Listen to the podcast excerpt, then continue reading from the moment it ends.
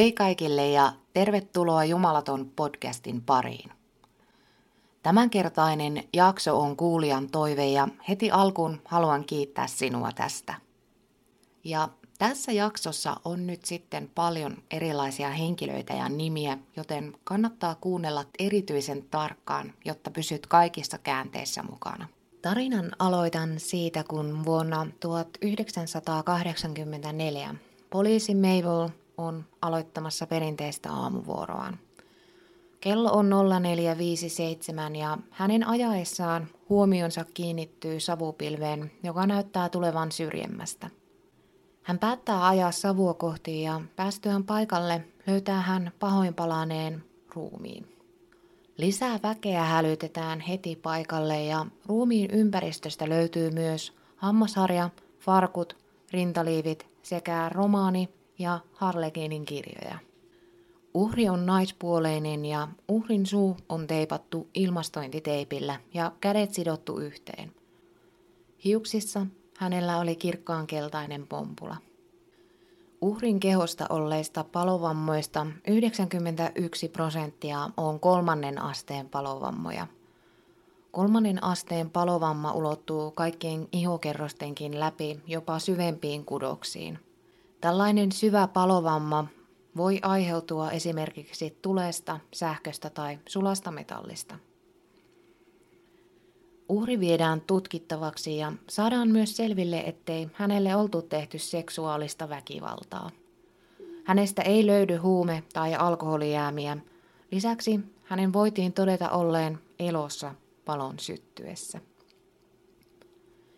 Ihmisiä yritetään saada median huomiolla tunnistamaan löydetty uhri. Ketään kuitenkaan tähän profiiliin sopivaa ei oltu ilmoitettu kadonneeksi ja poliisi on täysin hämillään. Hänet nimetään Jane Doe 485884. Vuosi tämän tapauksen jälkeen toisaalla Kaliforniaa eräällä leirintäalueella työskentelevä leirintäalueen hoitaja tekee kummallisen löydön. Tavanomaiseen tapaan hänen ollessa tarkastamassa aluetta osui hänen silmiin suuri pahvilaatikko. Uteliaisuus otti hänestä vallan ja päätti hän tutkia tuota laatikon sisältöä tarkemmin. Sieltä löytyi aseteltuna naisen ruumis. Hän hälyttää paikalle poliisit ja uhria sekä ympäristöä alettiin jälleen tutkimaan. Laatikon läheisyydestä löytyi myös vaippoja, joten tutkijat olettivat ja pelkäsivät löytävänsä myös ehkä vauvan ruumiin. Tarkemmissa tutkimuksissa arvioitiin uhrin painavan elossa ollessaan suurin piirtein 47–54 kiloa. Hän oli tummatukkainen ja hänellä oli korvakorut korvissaan. Iäksi hänelle arvioitiin suurin piirtein 20 vuotta. Uhri luultavimmin on ollut kauan laatikossa ja hänenkin kohdallaan pyrittiin ensin etsimään kadonneeksi ilmoitetuista mahdollista täsmäävää profiilia, mutta mitään ei ilmennyt. Media kirjoitti tapauksesta ja pyysi ottamaan yhteyttä, jos joku tunnistaisi tytön. Kaikki tutkintalinjat ottivat vesiperää ja uhri sai nimekseen Jane Doe 660785. Jotta näihin Jane Doe-tapauksiin saataisiin jotain selvyyttä, niin hypätään tarinassa 40 vuotta taaksepäin. Siellä Kalifornian Sacramentossa syntyy tyttö nimeltä Teresa Jimmy Francis Noll. On vuosi 1946 ja hänen perheeseen kuuluu äiti sekä isä ja 2 vanhempaa sisarpuolta. Perheen äiti työskentelee paikallisessa puutavaratalossa ja isä on tehtaalla töissä. Perheen ystävien mukaan Teresa oli jollain tavalla yksinäinen ja kateellinen sisarpuolilleen. Jos he eivät tapelleet naapurinpojan huomiosta, kilpailivat he alituiseen äitinsä suosiosta. Erityisesti Teresa janosi äitinsä huomiota. Ulkopuoliset kokivat, että äiti suosikin häntä yli muiden lapsien.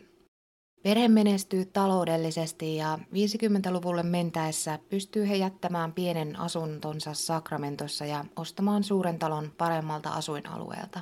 Tämä taloudellinenkin tilanne ei kestä kauaa, kun isä sairastuu Parkinsonin tautiin.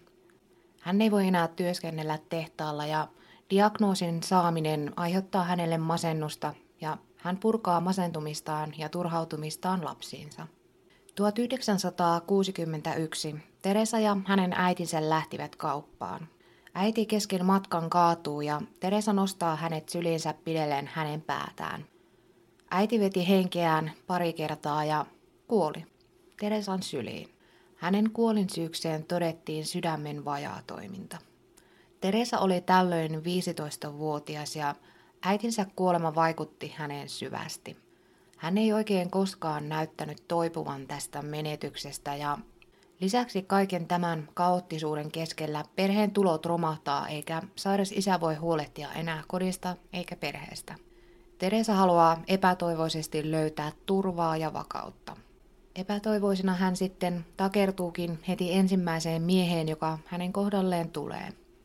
Hän tapasi häntä 5 vuotta vanhemman Clifford Clyde Sandersin, ja jo parin viikon jälkeen he puhuivat avioliitosta.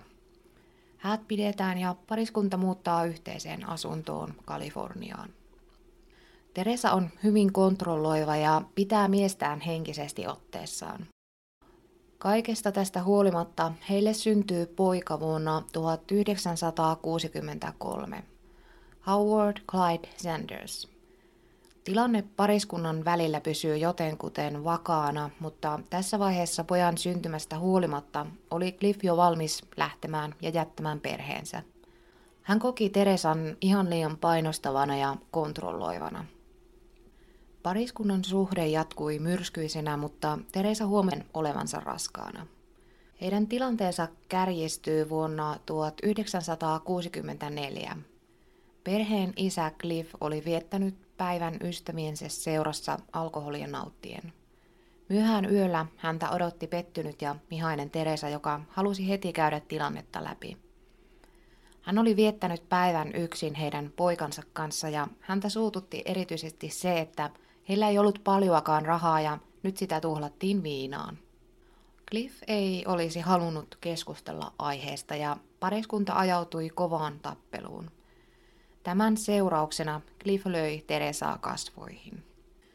Teresa kävi seuraavana päivänä poliisiasemalla, mutta tästä ei mitään syytteitä koskaan nostettu, sillä Teresa lopulta perääntyi tästä.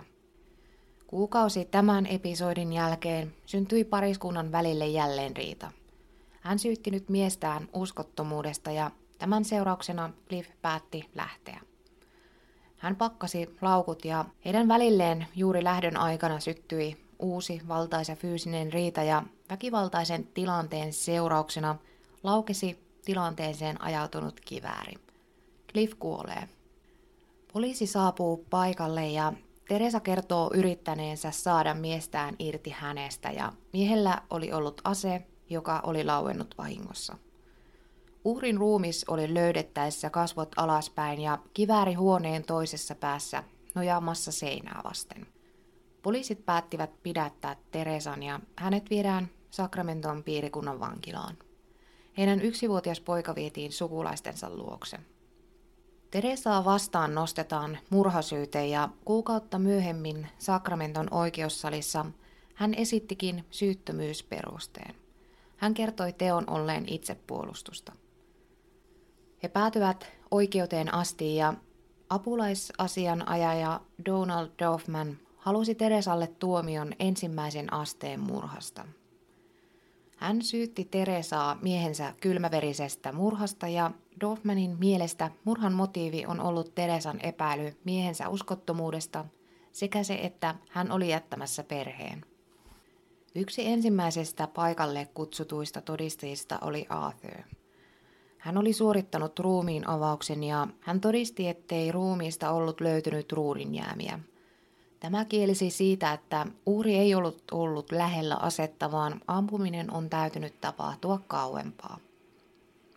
Verestä ei löytynyt alkoholia tai muita aineita ja luoti itse asiassa oli jäänyt sydämen pehmytkudokseen osoittain sen, että se kulkeminen on täytynyt hidastua ennen sydämeen osumista. Hän itse asiassa todisti luodin kulkeneen ranteen kautta sydämeen, jolloinka voitiin olettaa, että Cliff oli yrittänyt suojautua tulevalta ampumiselta. Oikeussali yllättyy, kun Teresa saapuu itse puolustamaan itseään. Hän vakuutti kyyneleet silmissä valamiehistölle syyttömyyttään ja kertoi miehensä olleen väkivaltainen alkoholisti sekä hänen käyttäneen henkistä väkivaltaa suhteen aikana. Oikeudessa myös paikalle kutsuttiin psykologi, joka puolsi Teresaa vakuuttaen, että hän ei ole vaaraksi muille. Syyttäjäpuolen loppupuheen vuorossa asianajaja Dorfman taas vakuutti, että Teresa on kylmäverinen murhaaja. Hän sanoi, että kaikki murhaajat eivät näytä lumikkisadun noidalta ja vaikka tämä nainen on nuori ja raskaana, ei se poissulje sitä faktaa, että hän on kylmäverisesti tappanut miehensä. Valamiehistö vetäytyi pohtimaan tätä tuomiota ja jo 2 tunnin päästä he totesivat Teresan olevan syytön murhaan. Vapauttava tuomio oli Teresalle helpotus, mutta hänen arkea edelleen varjostaa se, että hän on jälleen kerran yksin. Tilanne masentaa häntä ja hän alkaa juomaan raskaudesta huolimatta. Tähän aikaan hän asui sukulaistensa luona, jossa hänen poikansa oli myös hoidettavana sillä aikaa, kun hän itse viihtyi baareissa. Siellä hän tutustuikin sodassa neliraaja halvaantuneeseen mieheen. He ihastuivat toisiinsa nopeasti ja muuttivat yhteen. 1965 syntyi Sheila, Teresan toinen lapsi. Näistä seikoista huolimatta otti tuo uusi paikallisesta ravintolasta löydetty tuttavuus tämän lapsen kuin omakseen. Hetken he elivät nelistään suhteellisen onnellisena. Onnea alkoi kuitenkin hyvin pian varjostamaan se, että Teresa tuntui nyt käyttävän tätä uutta miestään lähinnä lastensa vahtina. Hän alkaa jälleen viihtyä ravintoloissa ja suhteesta hävisi hyvin nopeasti romanttinen puoli. Ei mennyt myöskään kauaa, kun mies sai selville Teresan pettäneen häntä. Teresa pakkaa tavarat ja itse asiassa myös osan näistä miehen tavaroista. Hän muuttaa lastensa kanssa ystävälleen. Aikaa kuluu ja hänen tielleen jälleen kerran ilmestyy armeijassa työskentelevä Robert. Totuttuun tapaan alkaa he tapailla ja parin kuukauden päästä Teresa huomaa olevansa jälleen raskaana. Nuori pariskunta keskustelee jo naimisiin menosta ja tämä olisi 20-vuotiaalle Teresalle toinen avioliitto ja Robertille ensimmäinen. 1966 syntyy heidän ensimmäinen yhteinen lapsi Susan. Ja tästä 3 kuukautta myöhemmin on Teresa jälleen raskaana. Syyskuussa 1967 syntyy heille poika William ja tästä vuosi myöhemmin Robert. Teresa ei oikein sulaudu tähän äidin rooliin ja edelleen hän haluaisi käydä paljon juhlimassa ja alkoholin kulutus lisääntyy. Perheen isä jatkaa työtään armeijassa, mutta joutuu vastaanottamaan tehtävän, jossa hänen tulee liikkua osavaltiosta toiseen. Näin ollen Teresa jää taas yksin lastensa kanssa kotiin hyvin pitkiksi ajoiksi. Teresaa ei tämä tilanne miellytä ja hän näyttää tämän puolisolleen usein.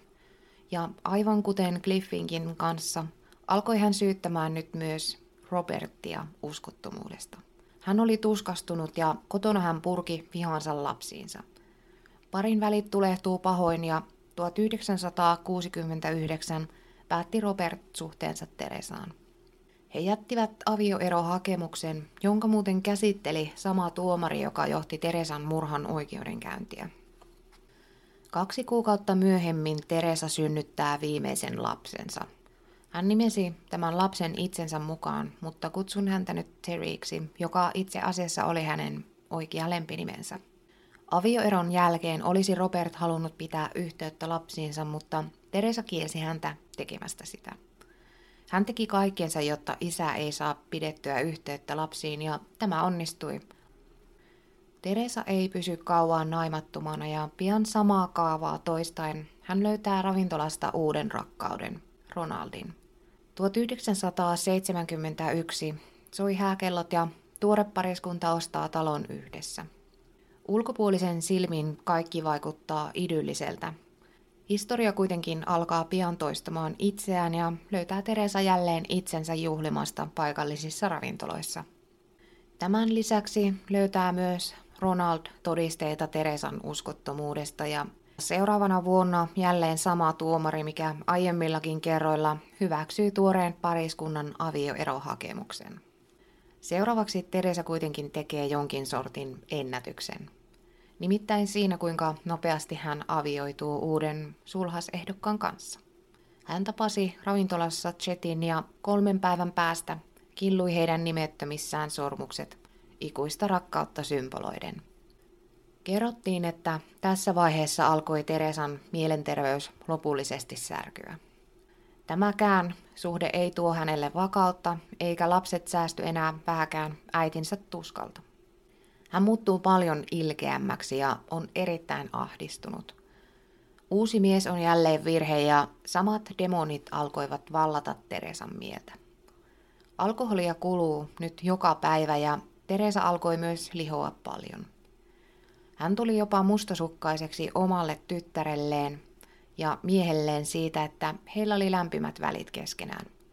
He pelailivat ja Chet luki hänelle mytologiaa.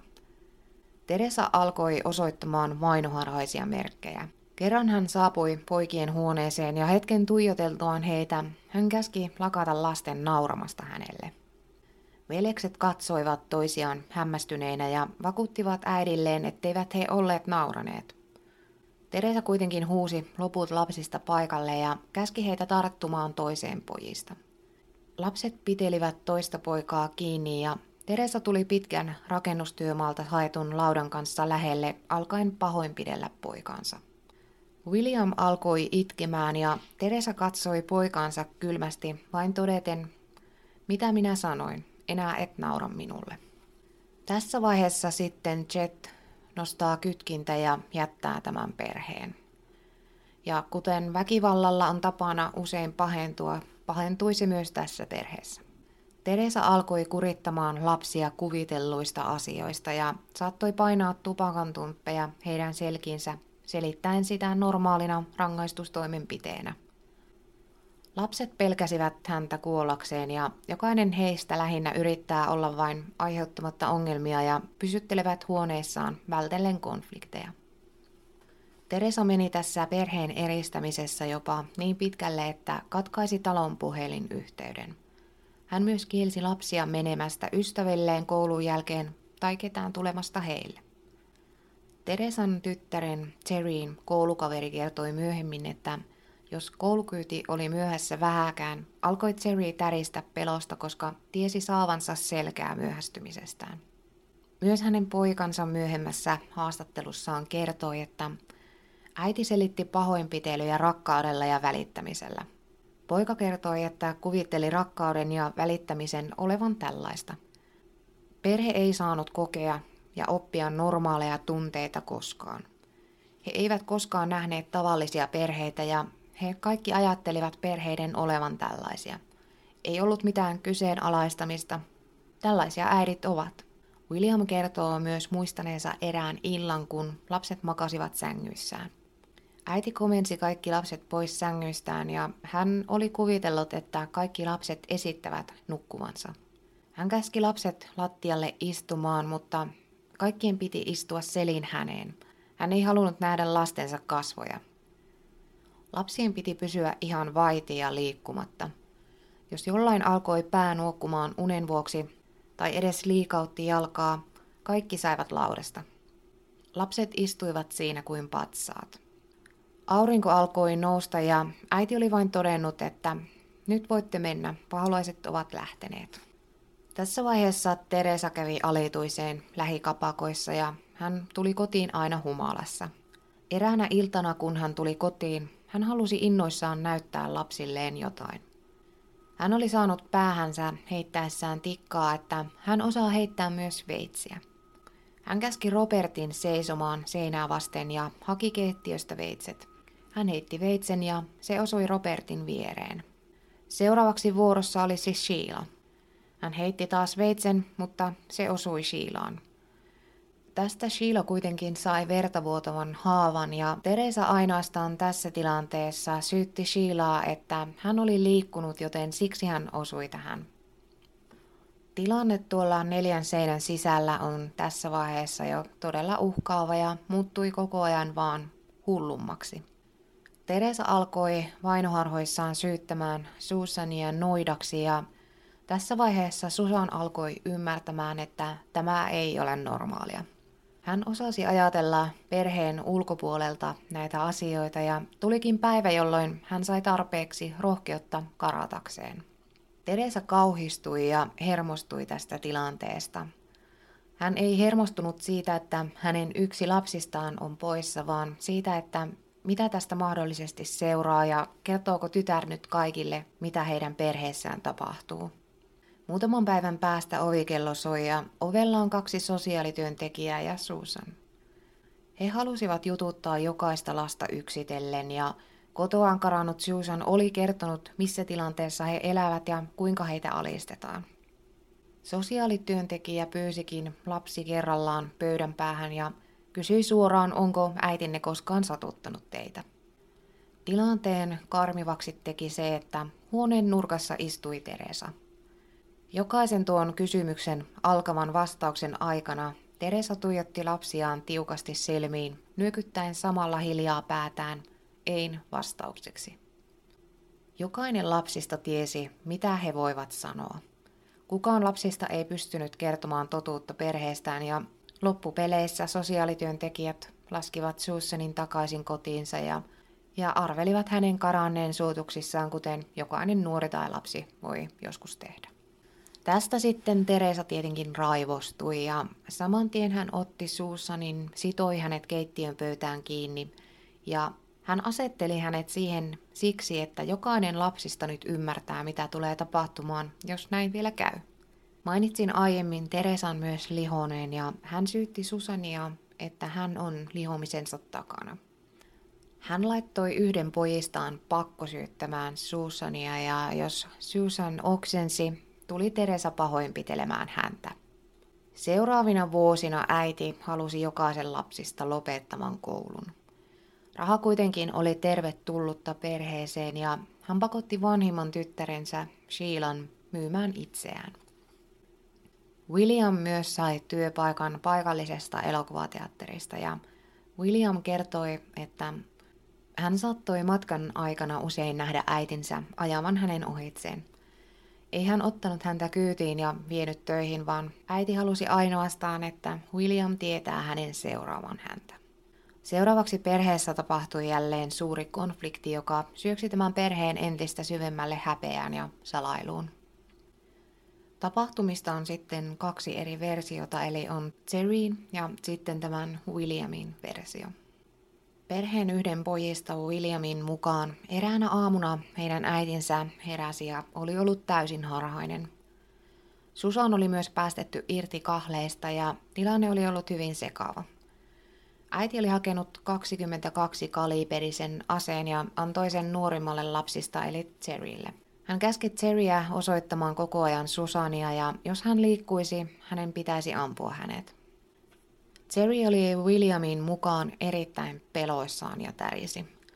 Äiti komensi lapset keittiöön ja alkoi valmistamaan kaurapuuroa. Hän antoi 2 kuumaa puurokuppia lusikoineen Williamin syliin ja toinen lusikoista tipahti maahan. Toisella puolen, missä Terry piteli täristen asetta, säikähti tätä ääntä. Ase laukesi ja luoti lävisti Susanin. Toinen versio on sitten Terryn, joka vanhemmalla iällään kertoi äidin ampuneen Susania. Tällä seikalla ei sinällään ole väliä, koska jos äiti olikin pakottanut tyttärensä pitelemään asetta tai jopa ampumaan häntä, niin ei hänellä ollut mitään vaihtoehtoja. He kaikki pelkäsivät kuollakseen ja toisaalta se ampuja on ihan hyvin voinut olla myös äiti itse. Susan alkoi välittömästi vuotamaan verta. Tässä vaiheessa Teresan huolista suurin oli se, että verta ei saisi päätyä matolle. Perheen pojat kantoivat Susanin kylpyammeeseen ja ainoa asia, mikä tässä vaiheessa oli varmaa, että Susan oli vielä jotenkuten hengissä. Teresa hätyytti lapset muualle ja sanoi, että tästä kyllä selvitään. Hän koitti painella laastareilla ja ohuilla siteillä ampumahaavaa ja kuin ihmeen kaupalla Susan kuitenkin selviytyi tästä. Marraskuussa 1983 Teresa ja hänen lapset muuttuvat pieneen asuntoon Pohjois-Sacramentoon. Asiat on jonkin aikaa jotenkin siedettävät, mutta heinäkuussa 1984 Teresa joutui kiivaaseen riitaan Susanin kanssa. Riidan seurauksena hän puukotti tytärtään saksilla selkää. Ja tässäkin tapauksessa vammat ei ollut hengenvaarallisia, mutta selvittyään tuosta Susan laitettiin takaisin sinne pöydän alle ja kahleisiin. Tämä oli sitten liikaa Susanille ja hän alkoi joka päivä anella äidiltään, että hän pääsisi pois. Hän lupasi, että äiti eikä kukaan tulisi koskaan enää kuulemaan hänestä mitään, kunhan hänet vain päästetään pois. Tuli sitten piste, kun Teresa ei jaksanut enää kuunnella tätä. Olikin valmis suostumaan Susanin toiveeseen. Hänellä kuitenkin oli tälle ehto ja se ehto oli se, että luoti, joka Susanin sisällä on, täytyy ottaa ensin pois. Hän ei sallisi hänen lähteä sellainen todistusaineisto mukanaan talon ulkopuolelle. Luonnollisesti Susan ei tätä olisi halunnut, mutta näin kuitenkin tapahtui. Teresa antoi Susanille Mellaril-nimistä lääkettä, jonka vaikuttavana aineena toimii tioridatsiini. Tioridatsiinia on käytetty vakavampien psykoosityyppisten häiriöiden hoitoon ja sillä on väsyttävä vaikutus. Tämän lisäksi Teresa juotti tyttärelleen suuren määrän vahvaa alkoholia ja he alkoivat itsenäisesti operoida ampumahaavaa, koittaen saada luotia pois. Verenhukasta johtuen Susan menetti tajuntansa ja seuraavana päivänä hänen selvitessä viinasta ja lääkkeistä hän havahtui suuriin kipuihin. Häntä koitettiin lääkitä vielä ibuprofeiinilla, mutta hän ilmeisesti oli kuitenkin saanut verenmyrkytyksen ja hän alkoi jälleen menettää tajuntansa. Kuume nousee todella korkeaksi ja nopeaa ja hänen kasvonsa alkoivat hieman kellertää. Tässäkin vaiheessa Teresa piti tätä keltaisuutta todisteena siitä, että Susan on paholainen. Häntä yritettiin lääkitä vielä antibiooteilla ja perheen toinen pojista kertoo, että siinä luodin poistamisoperaatiossa äiti käytti Terryä ja Robertia apunaan, eli hän ei itse tehnyt sitä itse operaatiota. Tässä vaiheessa myös alkaa kaksi erilaista versiota tästä tapahtumasta. William kertoo näin. Susan pysyi tajuttomana ja makasi useita viikkoja lattialla.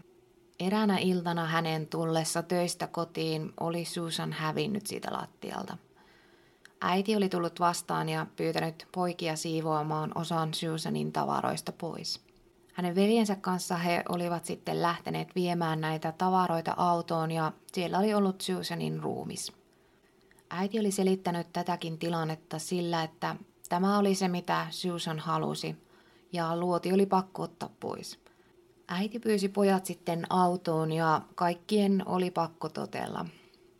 He lähtivät ajamaan metsäiselle alueelle, ja kukaan heistä ei koko tuon matkan aikana puhunut mitään. Kaikki oli ihan hiljaa. He saapui johonkin syrjäiselle alueelle, ja äiti käski pysäyttää auton. Pojat nostaa Susanin ruumiin äidin osoittamaan paikkaan, ja tässä vaiheessa pojat kuvittelivat tilanteen olevan näennäisesti ohi. Perheen äiti otti kuitenkin aseen esiin ja alkoi osoittamaan poikia sillä. Ja hän kertoi, että poikien pitää levittää pensa Susanin päälle. Pojat hakee kannut ja alkaa kaatamaan pensaa. Ase osoittaa koko ajan poikia ja heillä ei ole mitään muuta vaihtoehtoa. William raapaisee tikun ja heittää sen maahan. Äiti käskee pojat nopeasti autoon. William muistaa, että tuossa vaiheessa hän oli äärimmäisen järkyttynyt. Ei vain ollut mitään muuta, mitä olisi voinut tehdä. Hänen sanoin oli vain se, ja Susanin kärsimys loppui. Kukaan ei heistä puhu enää tästä tilanteesta koskaan, ja Susanin nimeä ei saanut enää mainita siinä talossa. Terryn versio tapahtuneesta meni jotakuinkin niin, että äiti oli pitänyt Susania paholaisena. Äiti halusi tästä eroon ja Teresa sekä Terryn veljet olisivat vieneet Susanin pois talosta aikomuksena polttaa hänet. Eli suomeksi hän ei missään vaiheessa ollut kuollut. Hän oli ollut tajuttomana verenmyrkytyksen johdosta, mutta ei hän kuollut ollut. William sanoi haastattelussa, että Susan on ollut ainoa heistä, joka yritti päästä pois ja pelastaa heidät. Teresa käyttäytyy tässä vaiheessa hyvin psykoottisesti. Hän siirtyi seuraavaksi vanhimpaan tyttärensä Sheilaan. Aivan kuin hän olisi tarvinnut jonkun, jota pahoinpidellä. Eräänä päivänä hänen jälleen pahoinpidellessä Sheilaa meni William heidän väliinsä vastoin normaalia käytöstään.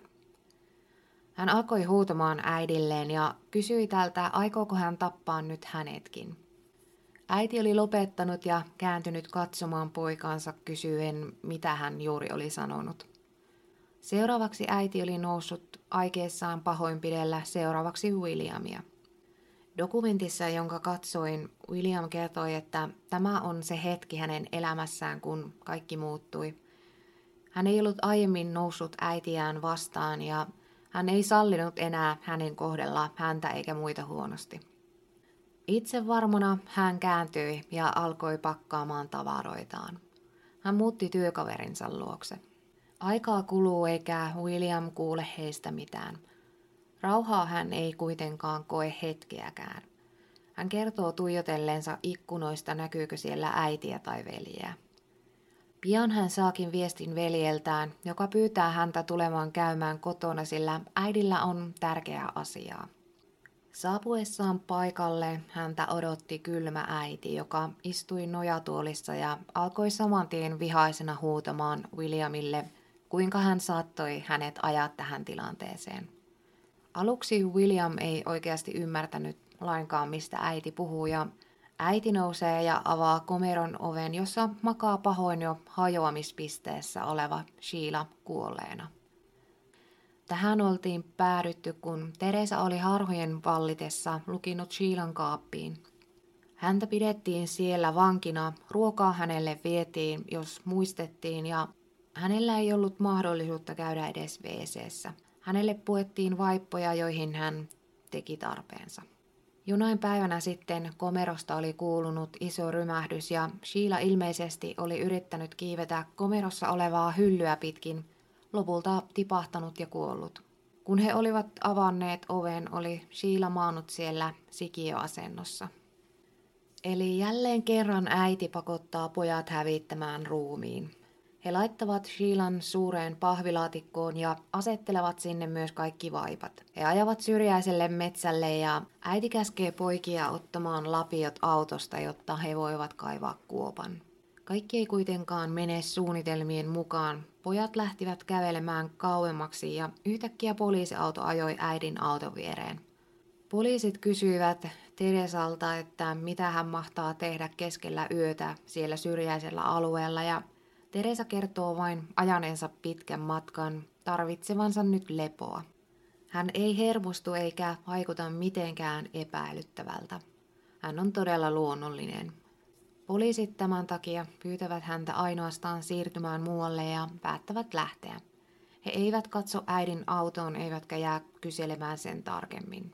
Teresa käskee pojat takaisin autoon ja heidän täytyy nyt etsiä uusi paikka.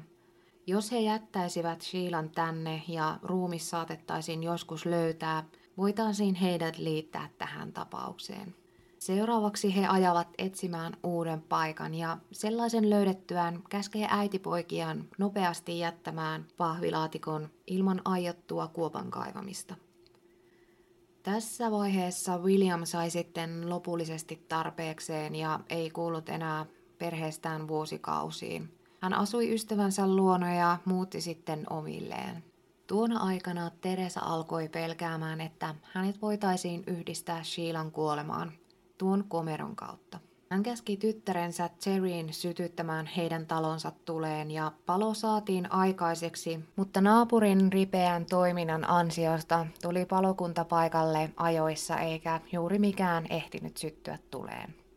He eivät kuitenkaan saaneet selville palon olleen tahallisesti sytytetty. Cherry alkoi pelätä, että hänen äitinsä alkaa seuraavaksi tuhoamaan häntä ja hän ottaa Sheilan passin ja karkaa kotoa.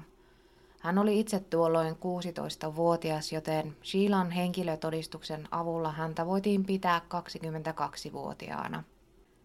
Vuosia myöhemmin Robert, yksi Teresan pojista, yritti ryöstää paikallista baaria ja tilanteesta löytyi todella vähän tietoa, mutta Tapahtumassa sai surmansa baarissa työskennellyt tarjoilija. Hän joutui vankilaan syyllistyttyään tappoon. William jatkoi muualla asumistaan eikä ollut kuullut perheestään vuosikausiin mitään. Kunnes eräänä päivänä hänen työpaikalleen tulivat kaksi tutkijaa. He kertoivat Williamin olevan nyt syytettynä murhista ja raudoitettu William viedään kuulusteluhuoneeseen ja he alkavat näyttää hänelle kuvia erilaisista tapahtumapaikoista. Kuinka tutkijat olivat saaneet selville tämän asian? Sheilan kuolemasta vuosia myöhemmin ajautui Terry hankaluuksiin. Hän yritti usein kertoa lainvalvojille tarinaansa, mutta häntä ei uskottu. Eräänä päivänä hän oli katsomassa Most Wanted-televisiosarjaa eli Etsintäkuulutetut. Hän päätti olla yhteydessä sarjan tuotantoon ja sieltä kiinnostuttiin Terryn tarinasta. He ottivat yhdessä yhteyttä poliisiin, mutta poliisit olivat aika epäuskoisia Terryn kertomuksia kohtaan. Terry sai kuitenkin pyydettyä poliiseja katsomaan vanhoja Jane Doe-tapauksia ja sieltä löytyykin tapaus, joka sopi täydellisesti Terryn kuvaukseen. Itse asiassa kaksi. Tapausta alettiin selvittämään ja he alkoivat etsimään kahta veljestä sekä äiti Teresaa. Robert löytyi nopeasti, koska hän oli vankilassa jo valmiiksi ja William paikannettiin melko nopeasti myös. Tutkijat uskoivat poikien olleen osallisena kaikessa. He eivät kyenneet ymmärtämään, miksi veljekset eivät paljastaneet äitiään ja miksi he suostuivat tähän kaikkeen. Poliisit sanoivat, että teillä on 10 vuotta ollut aikaa kertoa kaikki ja estää se, miksi ette tehneet sitä.